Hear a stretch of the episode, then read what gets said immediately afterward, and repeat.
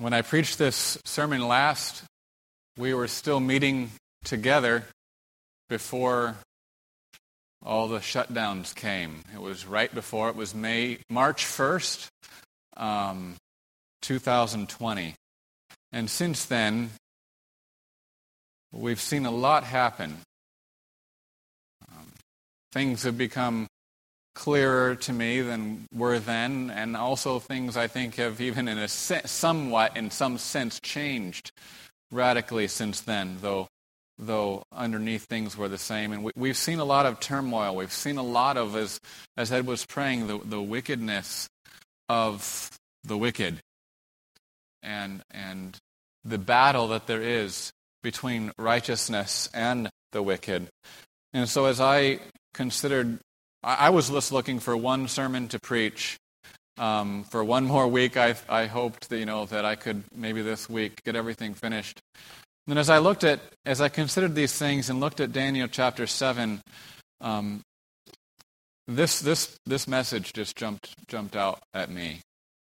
And it was so encouraging to me as I reflected on it and then I'm excited because you cannot possibly, I, I, realize, and this is what caused me to question if I preach Daniel 7, I have to preach the next two because the, the three are just one piece. And so I thought, well, that'll give me a little more time. So that's the uh, approach here, and I pray that the next three weeks are going to be encouraging, uplifting, and, and, and uh, strengthening to you as we live in, in these days that God has given us to live in. So in Daniel chapter 7, the, the type of writing you may remember changes all of a sudden. In Daniel chapters 1 to 6, which is where you get most of your, um, pretty much all of the stories in Daniel that most of us are familiar with from our growing up in Sunday school Daniel in the lion's den, Shadrach, Meshach, and Abednego, you know, the fiery furnace um, the writing on the wall, uh, all those famous stories, they're in the first half. Those are straightforward, easy stories to read. And then it changes from that comfortable historical narrative to this uncomfortable to us apocalyptic narrative. And when we hear the word apocalyptic, all sorts of connotations might come to our minds. Um, certainly in the world, you can watch an apocalyptic movie, and what does that mean? It just means doom and gloom and extinction and the end of the world, and there's only one person left alive on planet Earth, right? So that's, that's true, actually, as far as it goes. but, but as Christians, our understanding of the end of the world is not the world's understanding of the end of the world, right? Where the sun gets too hot and we all burn up, or where there's a nuclear war and the whole thing is incinerated and there's no human beings left and that's it and there's extinction. This is not the Christian's understanding of the end of the world. And so, apocalyptic in the Bible is not intended to fill us with fear. If you're afraid of Revelation, um, it's, it's because you've listened to the wrong teachers. Okay? So there's, you know, there are parts of apocalyptic that are scary and fearful. And we know Daniel was pretty terrified at some of his visions. But God did not give him those visions to terrify him. What, what did the angel say? Stand up, Daniel, right? And then the angels strengthened Daniel. One of the reasons Daniel was so terrifying was that a, a, mighty heavenly being just appeared to him, right? Some of the visions he saw were in themselves scary. But that's not the reason for apocalyptic. That's not the reason for it. The real point, to the contrary, is to encourage. In your handout, is to encourage all of God's faithful suffering people. One of the reasons we're scared uh, sometimes we don't want to read, we want to keep Revelation at arm's length, or we're afraid of apocalyptic, is because we're already living such happy, comfortable lives. Well, a lot of people aren't living happy, comfortable lives, right? And so, whether we're living happy, comfortable lives or we're not, this apocalyptic is meant to encourage us in suffering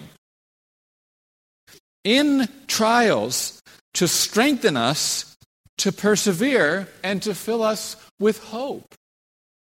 So if we don't come away from Revelation filled with hope, and not just the last two chapters, but ultimately throughout, we haven't read it right. So apocalyptic literature is, we know, full of one of the things that makes it um, formidable to us, is that it's filled with symbolic, metaphorical language. And we're always like, well, I need an expert to tell me what, what that is. Why didn't God just say it what it is? Right? Why, why do we have this symbol? Why don't you just tell me what it is? Right? There's a reason for that. But we feel like we have to do the work of, of translating out of the language of apocalyptic into the everyday language of history. But the main point of apocalyptic is not to give us a historical narrative of the past or the present or the future. That's not the main point. It may at times do that, but that's not the main point. If it was, just to say it would not be apocalyptic, it would have been historical narrative. So, one commentator cautions us against domesticating this profound literature. In other words, taking the lion, making it a, a little cat, house cat. Even when we're interpreting this is that, we have to be careful to let apocalyptic stay apocalyptic. So, we need to appreciate in your handout why God chose this to us crazy language. Why did God, in His wisdom, choose this, this type of writing that we see in Daniel, especially in Revelation, some in Zechariah, and some other places? So, my prayer this morning is that God would help you and me to feel, to feel this undomesticated power of apocalyptic and of the truths that it is so perfectly suited to communicate to us. So we read in verses 1 to 2 of Daniel chapter 7. In the first year of Belshazzar, king of Babylon, Daniel saw a dream and visions of his head as he lay in his bed. Then he wrote down the dream and told the sum of the matter. Daniel declared, I saw in my vision by night, and behold, the four winds of heaven were stirring up the great sea. Now, the, first step here is to see what Daniel sees. Remember, no one is talking to Daniel. No one is telling Daniel, now, Daniel, there was a sea. Can you picture it, Daniel? No, Daniel just, that's, he's, he's in his bed, visions of the night. And these are not your normal dreams. It's as though Daniel is actually there. I, I, don't know the mystery of how God worked these visions out. But you have to believe it would have been an overwhelming, a terrifying experience. Our dreams can be vivid enough, not to mention visions that God gave to his prophets. So no one's talking to Daniel. He's not being told anything. All he's doing is seeing something. That's it. And now then, he writes down, he's like, This is what I saw. And he does this so that we here can see it with him. Behold, he says, Behold, the four winds of heaven were stirring up the great sea. You might need to close your eyes so that you don't keep seeing this tame place, right? So that you see what Daniel sees. The four winds of heaven are re- referring to the four compass points of the earth north, south, east, and west, right? Much like the four corners of the earth. And so right away we feel that there's this big cosmic scale to this. This isn't, the Mediterranean Sea was called the Great Sea, but this is not the Mediterranean Sea. This in your handout is a cosmic great sea, greater and more terrible than the Pacific Ocean or the Atlantic Ocean or any of our four major terrestrial oceans. So can you, you picture this, you, you picture it in your mind's eye, this great mythic, but remember, when I say mythic sea, there's no such thing as this sea. Not, not in terrestrial terra firma, like, well, sea is not terra firma, but not on Earth, right? And yet, there is such a thing as this mythic sea. Otherwise, God wouldn't be showing it to Daniel. So there is this mythic sea. Where is it? Well, we're about to learn what this is about. But you see this mythic sea stirred up by all four of the winds of heaven blowing at once. Usually you have a northeasterly or a southeasterly. But now you have all four of the winds whipping it, this cosmic sea, into a frenzy. You can picture this massive chaos. And one of the most famous Babylonian creation stories is told in terms of a conflict between Marduk who is the creator God, and there's different gods, but this is the God who creates and doesn't destroy. And then there's Tiamat, the god of the sea.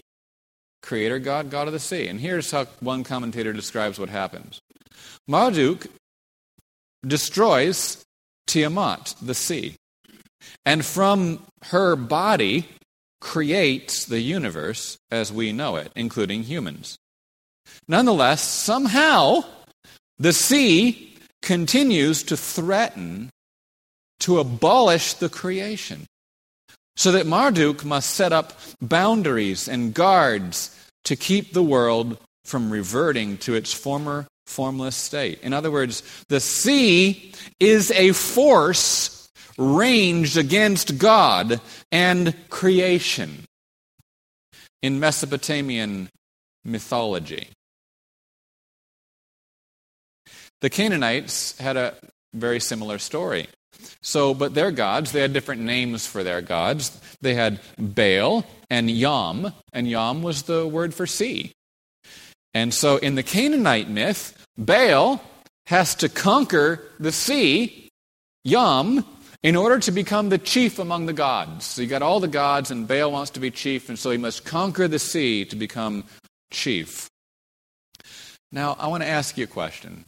How do you think the Babylonians and the Canaanites, both of them, came by this same mythology of the sea?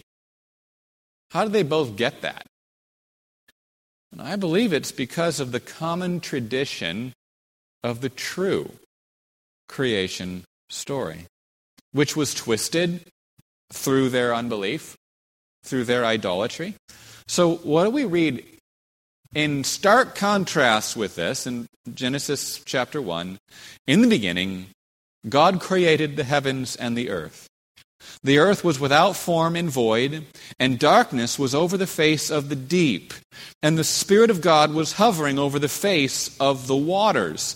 The original creation was preceded by only water. There was darkness everywhere, all was formless and void. That was no place for men to live, obviously, or for many of the creatures that God would create. So when God created, what he did was he took the formless waters and darkness and he brought up the land and gave shape and gave light, right? And yet the deep was not an enemy that God had to conquer in order to prove that he was the greatest of the gods. That's not what's happening in Genesis 1. Notice the Spirit of God was hovering over the face of the waters. You get the picture that everything's under control. Even when there was no land for any of us to live on, and there was all water, everything was under control. There's only one God in Genesis 1. Read Genesis 1. There's only one. And He is the God who speaks Words like these in verses 9 to 10 Let the waters under the heavens be gathered together into one place. I'm going to, and let the dry land appear. I'm going to set boundaries for the waters. And it was so. God called the dry land earth. And the waters that were gathered together, he named seas. And God saw that it was good. What could be more tame than the sea? Right? And it's, it's true. Genesis pictures God's work of creation as bringing shape and order where everything was formless and void. But there's no battle in Genesis 1. There's no mortal conflict between God and the cosmic forces of the sea. God simply speaks, brothers and sisters. He speaks, and it is so. And he saw that it was good. And so, in, in many pagan myths, uh, the sea is even personified. So you have the sea, but then it's personified. It's kind of made incarnate by the great sea monster that swims in it. And it's that sea monster that must be defeated, or at least must be held in check by the gods. So the gods have to keep that sea monster contained, because that's another one of the gods, but destructive. That's not the picture we see in Genesis chapter 1. And God said, let the waters swarm with swarms of living creatures. Let birds fly above the earth across the expanse of the heavens. So God created the great sea creatures and every living creature that moves, with which the waters swarm according to their kinds, and every winged bird according to its kind. And God saw that it was good. Why does he single out the great sea creatures? Because when Moses wrote Genesis 1, he was writing it to a people who were coming out of Egypt, going into a Canaanite territory where the surrounding pagan understanding of the world was that there were multiple gods and that the sea monsters were, were, were representations of those gods who were threatening creation. And so when Moses, when Moses writes the creation story under inspiration of God, he specifically mentions and singles out that the great sea creatures were, were brought into being by the simple spoken word of God. How sovereign is God? The psalmist writes in Psalm 104 O Lord, how manifold are your works! In wisdom have you made them all. The earth is full of your creatures. Here is the sea, great and wide, which teems with creatures innumerable, living things both small and great. All right, you've summed everything up. But then he says, There go the ships, and Leviathan. He borrows, uh, uh he borrows language from pagan myth, which you formed to play in the sea. And so sometimes we already see, aren't we foolish for being filled with fear? When we see this picture of our God, when it comes to creation, there wasn't a hint of any conflict or battle between God and the sea. You look in vain in Genesis 1. And, and, and again, I want to point out to you that some people, they look at the, at the pagan myths of creation, and then they look at the Bible's story of creation and they say, look, the Bible's just another myth. Look, it's like they are. You've got a God bringing order out of the chaotic sea. But wait a minute. Genesis 1 is a polemic against all those pagan myths because there's no conflict there. There's a single sovereign God who speaks, and it's so. And the sea is under his sovereign word, and it was good. What we learn from the, the biblical account of creation is in your handout there's only one true God who is sovereign over all he has made. And that includes you and me and every circumstance of our lives.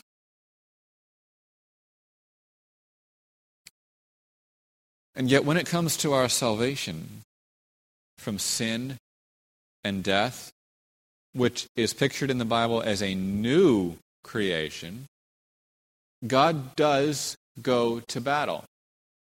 Uh, the Bible pictures him often in Isaiah as, as, a, as a soldier putting on armor and going out to battle with the enemy. And so, in the story of our redemption, we see that there is an evil power that is arrayed against God and so also against us, brothers and sisters. So it's not like in the beginning, Genesis 1, all was, all was wonderful. Since the fall, there's an evil power has entered the world, right? And it's not that it's un, now outside of God's control. It's one of His creations that has rebelled, and we also, being among his creation who have rebelled. And now there is an enemy that must be defeated. And so it's this power that God must finally destroy in order to finish his saving purposes for us, in order to finish his new creation, right? The first creation, now we have the new creation. And it's in the context of redemption, then. It's in the context of this new creation that the Bible borrows from this mythic imagery, this pagan mythic imagery of the hostile sea arrayed against God and against his people. Moses Moses already described, you remember this in Exodus. Moses described when Israel crossed through the Red Sea, he described that as a new creation. They crossed on dry ground, which God created dry ground in Genesis 1, the same, same words and language. Um, but then, years later, after Moses had died, the biblical writers looked back on that redemptive event when God went out against Egypt and he destroyed the Egyptians and he saved his people and he brought them through what? Through the sea. They describe it using this mythological language of God doing battle with the sea. Psalm 74. Yet God, my King, is from of old, working salvation in the midst of the earth. You divided the sea by your might. You broke the heads of the sea monsters on the waters. You crushed the heads of Leviathan. You gave him as food for the creatures of the wilderness. So the sea pictures Egypt, right? When God divided the sea, when he destroyed the sea creatures, that was his destruction of Egypt, the enemy of God's people, and God's sovereignty over the sea. Habakkuk 3. You went out for the salvation of your people for the salvation of your anointed. You crushed the head of the house of the wicked. You trampled the sea with your horses, the surging of mighty waters. Remember, the sea is good. God created the sea, and what did He call it? It was very good. So, God's not, when you go to the beach at the ocean one day and you look out at the ocean, you, don't, you can look and see something beautiful. And yet, you can also see uh, a physical picture of a mythic cosmic sea. Picturing something that is too big for you to face. Picturing something that in itself is enough to cause you to die of fear and fright. The biblical writers borrow this mythical language of their day without adopting the pagan worldview of their day. So remember, in the pagan myths, you've got all these different gods fighting. Who's going to be the best? Who's going to be the strongest? Who gets control? But even when the Bible adopts this language and imagery of these pagan myths, there's still only one true God and only one living God who has no rival. How often do we live as if God has a rival? Psalm 89 says, You rule the raging of the sea. When its waves rise, you still them. You crushed Rahab like a carcass. You scattered your enemies, and Rahab being a picture for Egypt and also for the sea monster. Rahab is a name in pagan myth for the sea monster. You crushed Rahab like a carcass. You scattered your enemies with your mighty arm. The heavens are yours. The earth also is yours. The world and all that is in it, you have founded them. So the God who goes forth to battle against the cosmic sea in redemption is still the same God who formed the sea in creation and who made Leviathan to play in it. In other words, the Bible borrows the language, but ends up giving us a polemic against the pagan worldview. Now, we know that, that God's redemption of Abraham's fleshly seed was a picture and a shadow of his redemption of Abraham's spiritual seed. That's us, that he would accomplish one day. And so the prophet Isaiah looks for this day when God is once again going to put strap on his armor, his, his helmet of salvation, his breastplate of righteousness. You thought, that's our armor, isn't it? No, Ephesians says that's the armor of the Lord. And that's the armor that Isaiah sees God strapping on his helmet of salvation, his breastplate of righteousness. He takes up his mighty sword, bares his mighty arm, and he goes out now to battle, or at least Isaiah looks for him to do that as he did one day with Israel and Egypt. He looks for him to do it again. Isaiah 51 Awake!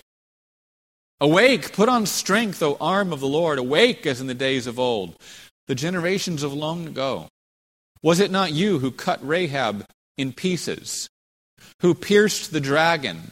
Was it not you who dried up the sea, the waters of the great deep, who made the depths of the sea a way for the redeemed to pass over? In that day, the Lord, with his hard and great and strong sword, will punish Leviathan, the fleeing serpent, Leviathan, the twisting serpent, and he will slay the dragon that is in the sea. And so, with that background in mind, what's the impression left on us now? When we see these things with Daniel, as if we were in real life. Picture it. Close your eyes if you have to to see it.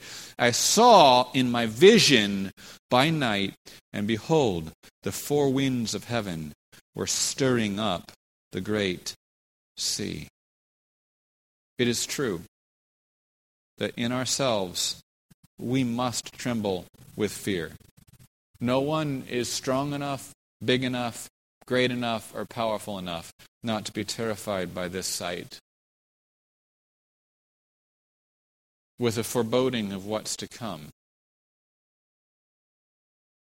Certainly, the great sea being whipped up is only the sign of something to come. And yet, what strength do we have? Do we have? to resist all the evil forces of this sea unleashed against us. And so we fortify ourselves with this reminder over and over and over again. Our God is sovereign over the sea. He is bigger than the sea. We fortify ourselves with the reminder that the God who goes to battle against that sea in redemption is the same God who formed the sea in creation and made Leviathan to play in it. We confess with the psalmist in Psalm 93 The floods have lifted up, O Lord. The floods have lifted up their voice. The floods lift up their roaring, mightier than the thunders of many waters, mightier than the waves of the sea. The Lord on high, he is mighty. Now then, we're fortified to see what Daniel saw next. I saw in my vision by night, and behold, the four winds of heaven were stirring up the great sea. And four great beasts came up out of the sea, different from one another.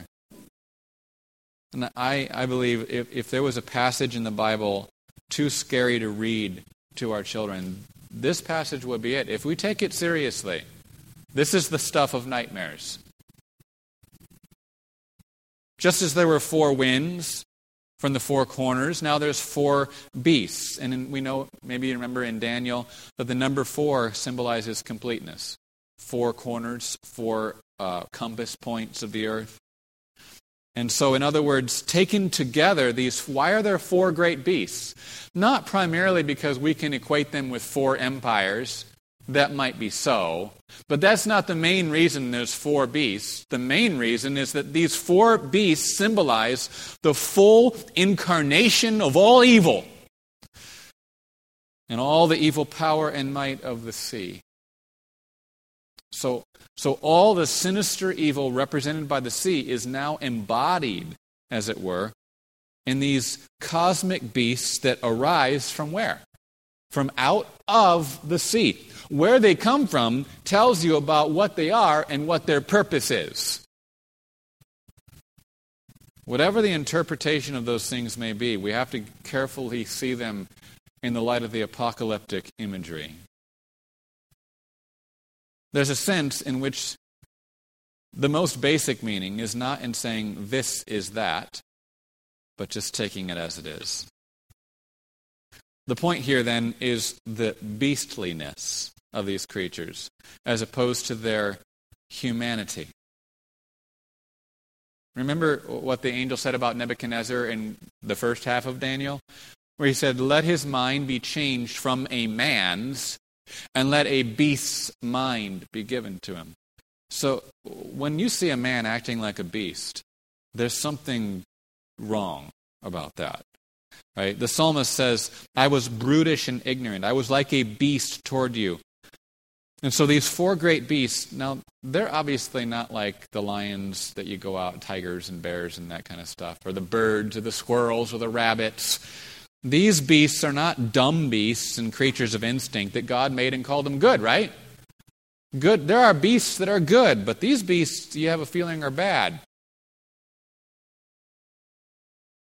They're rational creatures thinking creatures, and beasts are not rational cr- creatures. So, what's going on here? These beasts actually think, they have intent, they have purpose, much like human beings. And yet, their purpose and intent is of such an evil and perverse and twisted nature that they're pictured not as human beings, but as beasts. In other words, why not picture them as human beings? Well, because their intent and their thinking is so twisted that they become beastly. And so we continue watching with Daniel, and what do we see? The first beast was like a lion and had eagle's wings. Notice it is not a lion. It's interesting. The first thing we do is we say, okay, the first beast was a lion. What did Daniel say? It was like a lion. And the reason Daniel says that is he's never seen a creature like this before. He, he, he might compare it to a lion, but it was not a lion. Notice, too, it's a mutant creature. It has eagle's wings on its back, which is not natural. There's no parallel for that anywhere in God's good creation. Leviticus 19 says, You shall, you shall not mix one cattle breed with another breed, but now we have an eagle mixed with a lion. We read in Genesis that God created every winged bird according to its kind. On the fifth day, God saw that it was good. Then on the sixth day, God created all the beasts of the earth according to their kinds, and God saw that it was good. But what do we have here in Daniel? Are you seeing it? There's this mutant hybrid creature that's not a part of God's good created order, it's a distortion of it and therefore it is a threat and an enemy to it. Can you see how natural it is that this, a monstrosity like this, that it should arise from, in your handout, out of the sea? And are you seeing that there are evil, therefore, and there are wicked forces here against which we just have no power at all? Against which, yes, we are completely helpless. And the point of realizing how helpless we are, the point of realizing how utterly defenseless we are, is actually to give us hope. Because to the extent that we put our trust and hope in ourselves or in any man, we will ultimately find ourselves driven to despair and hopelessness. We need to see the power of the enemy ranged against us so that we cannot be driven to, to despair, but put our hope in the one who is sovereign over all of these forces. Is this the end of the world? Are we to be devoured by these four beasts that arise from out of the sea? Do we dare to keep watching with Daniel? Then, as I looked, its wings were plucked off, and it was lifted up from the ground and made to stand on two feet like a man, and the mind of a man was given to it. Now, again, we can immediately say, oh, there's Nebuchadnezzar who lost his mind and then he was returned to uh, his, his human self, right? And that may be involved here. But before we try interpreting it like that, we have to look at the apocalyptic. Because taken altogether, what's the point? The plucking off of the wings. Being made to stand on two feet like a man. The mind of a man being given to the beast. Does this mean that this beast was just saved? Is this just, has this beast just become a Christian? Is that the point here? This beast has been saved. Um, I don't think so. That's not to say whether Nebuchadnezzar was saved or not. I'm not really speaking to that. But the point is not the salvation of the beast. All it represents is a sort of humanizing of the beast. The beast, notice, does not become human. It's not a human any still. It's still a beast. And where did the beast come from? It still comes out of the raging sea, which is the declared enemy of God. That's where it came from. Nothing changes that fact. The sea is not saved, the beast is not saved. But what we are seeing now is that this beast is not sovereign. It is not sovereign. It is not free to run riot according to its own will. There is one greater than the beast who, in your handout, restrains the beast. The beast is on a leash and even uses the beast for his own good and wise purposes. I don't understand that, but it's wonderful to know. It's an amazing thing, isn't it? That this ugly, evil, malevolent beast comes up out of the even more ugly, terrifying sea should be wholly under the sovereign control of God. Notice the wonderful passives were plucked off, was lifted up, was made to stand, was given to it. The beast is not sovereign, God is. The floods have lifted up, O Lord, the floods have lifted up their voice, mightier than the thunders of many waters, mightier than the waves of the sea. The Lord on high is mighty. But for all that, we are still helpless we are powerless to stand before it. So just know this if the beast should ever be left for to itself for even a moment, it would mean the end of the world. It would mean the end of God's new creation. It would mean the end of the saving work He has begun in you and in me and in us. Therefore, there should be no doubt about the intentions of the beast. So we continue to watch and to see with Daniel, behold, another beast a second one, like a bear. It was raised up on one side. It had three ribs in its mouth between its teeth, and it was told, Arise, devour much flesh. So, one of the reasons I don't put pictures up here this time is because I don't know what pictures to put up. This is not a bear, it's like a bear. We have to remember, too, that Daniel sees this second beast also coming out of the same sea. So, whatever the one like a lion was, the one like a bear comes out of the same place. Right? And what he sees this time, what we see, is not a bear, but something like a bear. It's this monstrous creature raised up higher on one side than on the other, which, if we say this is that, may represent the Medo Persian Empire. What we see, though, is this bloodthirsty creature that tears, that devours, now, did, did the one like a lion not tear and devour? Certainly the lion teared and devoured.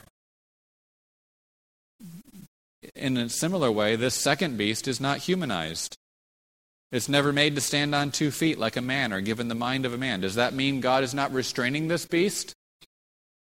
No. We just have different pictures. There's a sense in which What's said of one beast can be said of the, all the beasts. And there's also this unsettling reality, though, that with each successive beast, the language is more and more scary. And the beast is depicted as less and less restrained. See, we want to see the leash getting tighter. And yet, what we find is that the leash keeps getting let out, as it were.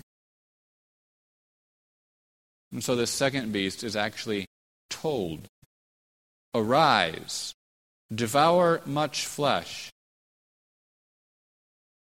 That's a gruesome picture.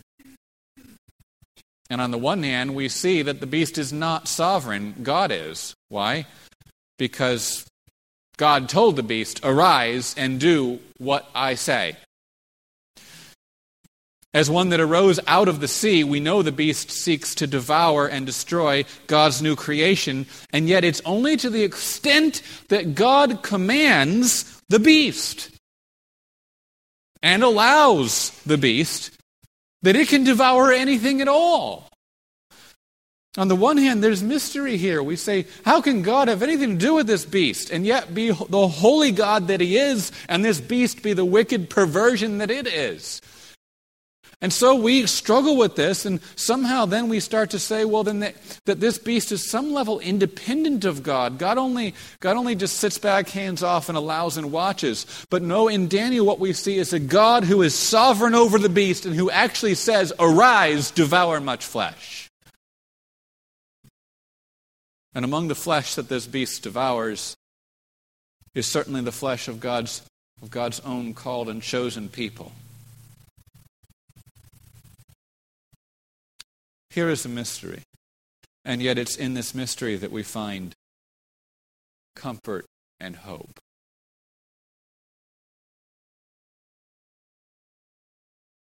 We come to read in verse 6 After this I looked, and behold, another like a leopard with four wings of a bird on its back, and the beast had four heads, and dominion was given to it. If we go to the this is that approach, we can eventually get to saying maybe this is Greece and the four heads represent the four um, division of the empire into four parts. But we're not talking about that this morning. There's a bigger mythic picture here. Because, by the way, remember, God could have said, This is that. Right? And it sometimes He does. But why didn't he just do it that way in the first place? Because he wants us to see something deeper, bigger, and more powerful. So I'll ask you is there anything more monstrous and unnatural than something with more than one head? A beast with four heads. And is there anything more terrifying that gets worse than to know that it is this four winged, four headed monster who has dominion over the earth. And yet there's still this. Dominion was, in your handout, given to it. Are, are, do you feel a bit um, torn inside at this point? On the one hand, the beast has dominion. On the other hand, dominion was given to it but the one we believe and know is sovereign. If that's the third beast, what could the fourth beast be? Can we go anywhere from here? we read again, the floods have lifted up their voice. Mightier than the floods is the Lord our God. And so are we fortified? Are we ready to see with Daniel this last and fourth beast? After this, I saw in the night visions, and behold, a fourth beast, terrifying and dreadful and exceedingly strong.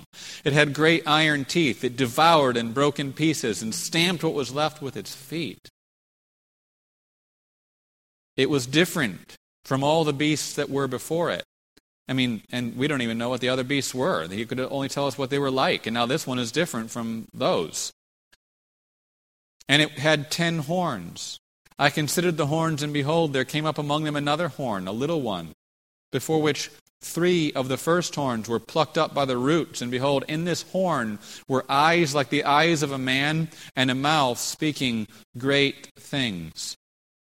So, this fourth beast and final beast can't be, in your handout, compared. Can't even be compared with a lion or a bear or a leopard or with any beast you've ever seen or heard of. Out of all the four beasts, it's the only beast that appears to have no restraints at all. It, we're not told it was given anything, though we know it was given. It only exists under the sovereign will of God. But we don't see the restraints this time. There's no, it was given, it was allowed, it was told. Instead, we see a beast Daniel describes as terrifying, dreadful, exceedingly strong. And of course, this is why people don't want to read apocalyptic because they're terrified, right? But that's not the point to terrify. This is just the way things are. We like to maybe at some point stick our heads in the bucket and say, this is not the way things are. But what God is doing is just telling us this is the way things are. And once we can recognize the way things are, we can put our trust where it needs to be placed and also be ready for any and all forms of suffering or trials that will come our way. Perhaps most terrifying of all, okay, we see these ten horns symbolizing a power that's apparently complete and absolute. Maybe most terrifying of all, in the end, we see this little horn growing up out of the head of this beast in the place of three original horns. And when the first beast was made to stand on two feet, remember, like a man, we saw a humanizing effect. This is not humanizing. When we see this, this fourth beast growing a horn, in which what do we see? Eyes like the eyes of a man. In other words, uh, they're not the eyes of a man, they're like it. There's a mouth speaking boastful and arrogant words against God. What we see here is not restraining influence, but apparently the unrestrained arrogance of man, satanically inspired.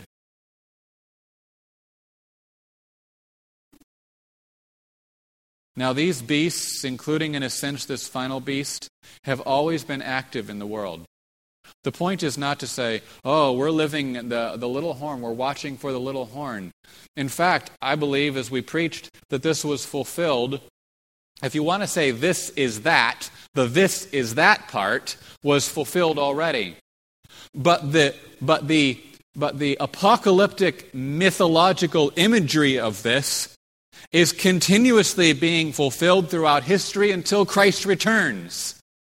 This is to be our, our way of understanding how the course of history is moving. And so, taken together, these four beasts that arise out of the cosmic sea, they stand behind and they ultimately represent the whole course in your handout of human history until the end. In other words, the reason for this imagery is for us to, is, is God, as it were, opens the veil a little bit, he pulls back the curtains a little bit, and he says, There's a big cosmic battle going on. That is, if you, I'm just giving you a little glimpse, and it's going to be enough to terrify you and throw you on the ground in fear. Okay, but, but now, now I don't, you don't have to see that all the time, but you need to know that's the reality. And so, knowing that, look to me. Don't be surprised at suffering and trust in me, the God who is sovereign over the sea and over every monstrous mutant hybrid beast that could ever arise from out of the sea. He is sovereign.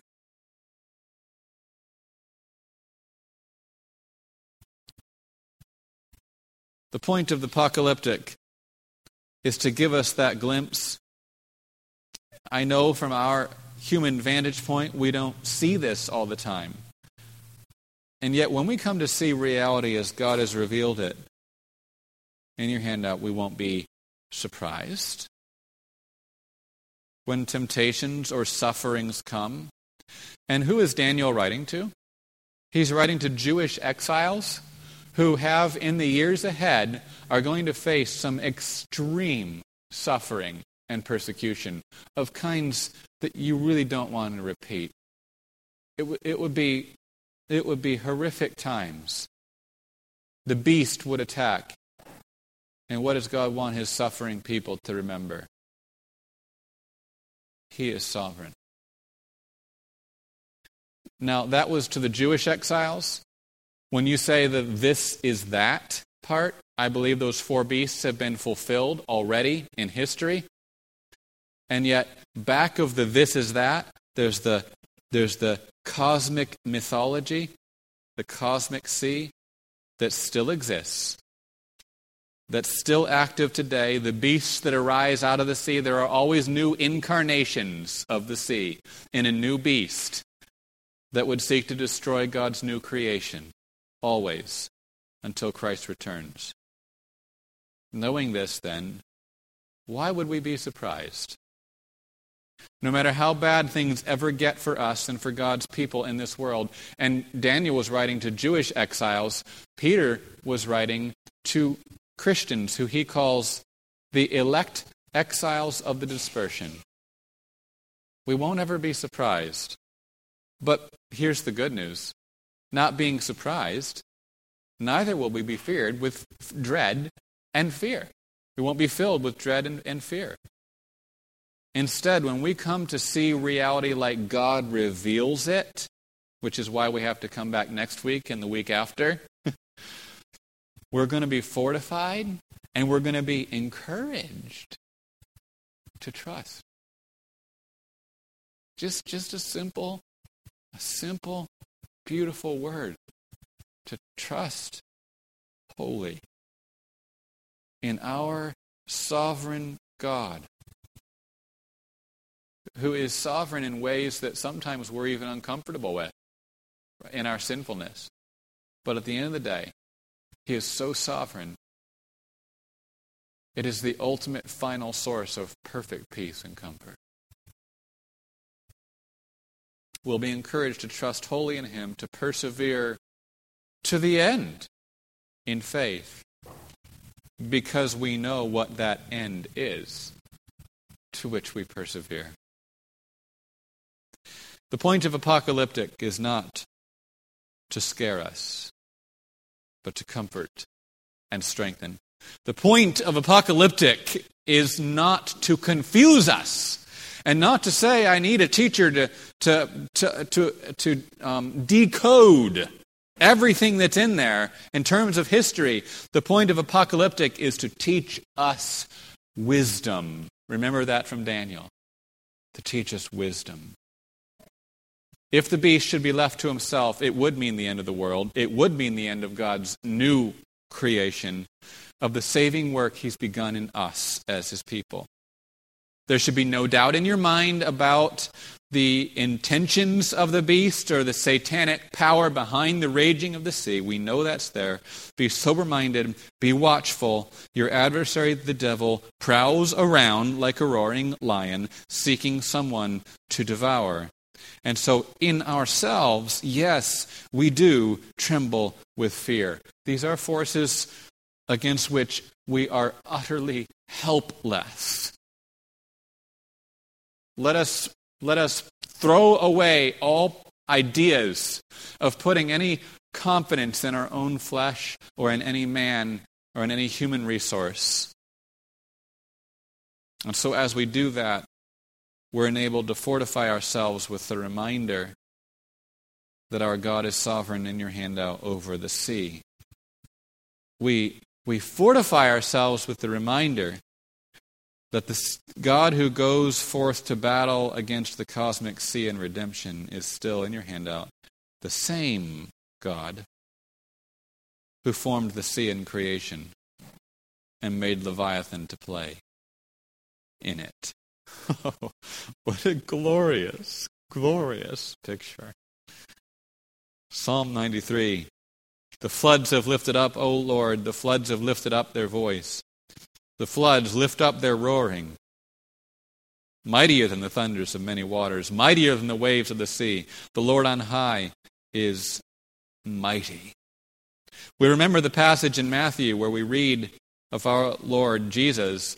In the fourth watch of the night, he came to them, walking on the sea.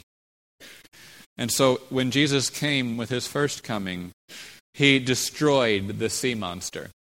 He walked on the sea. He demonstrated his sovereign control over it.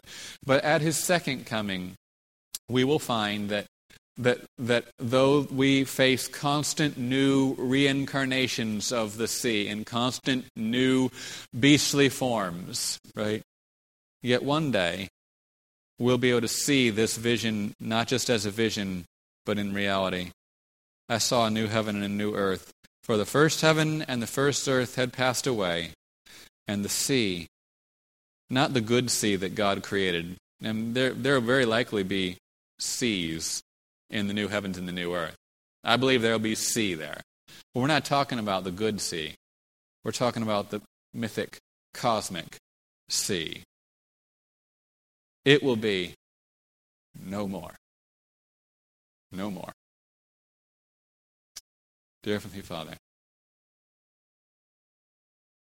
Lord, help us as you as you have pulled back this curtain, this veil, for us to see just a vision, just a, just a, just a little glimpse of of what is going on behind the scenes and has been ever since the fall and will be going on until Christ returns. As we see this picture, let us cast ourselves wholly and entirely in trust and rest upon you who are the only living, sovereign, unrivaled God and creator of all. And Lord, we, we praise you and thank you that we do not need to fear, that the point of this imagery is not to, to ultimately strike fear or terror in us, but to cause us to abound in hope, to cause us to live with the utmost serenity and peace, looking always to the day, looking back to the day, really, when, when our Lord Jesus walked on the sea, and looking forward to the day when the sea will be no more, when all evil will be removed, when the enemy will be destroyed and defeated, and your redeemed people will sing for joy, even as the Israelites sang for joy when they reached the other side. Lord, even today, let us sing for joy because that victory has really has already been won at the cross and in the resurrection and in the ascension of Jesus to sit enthroned at your right hand. Lord, may we live today and tomorrow and every rest of the days of our lives in the light of your sovereignty. And we ask and pray these things in Jesus' name. Amen.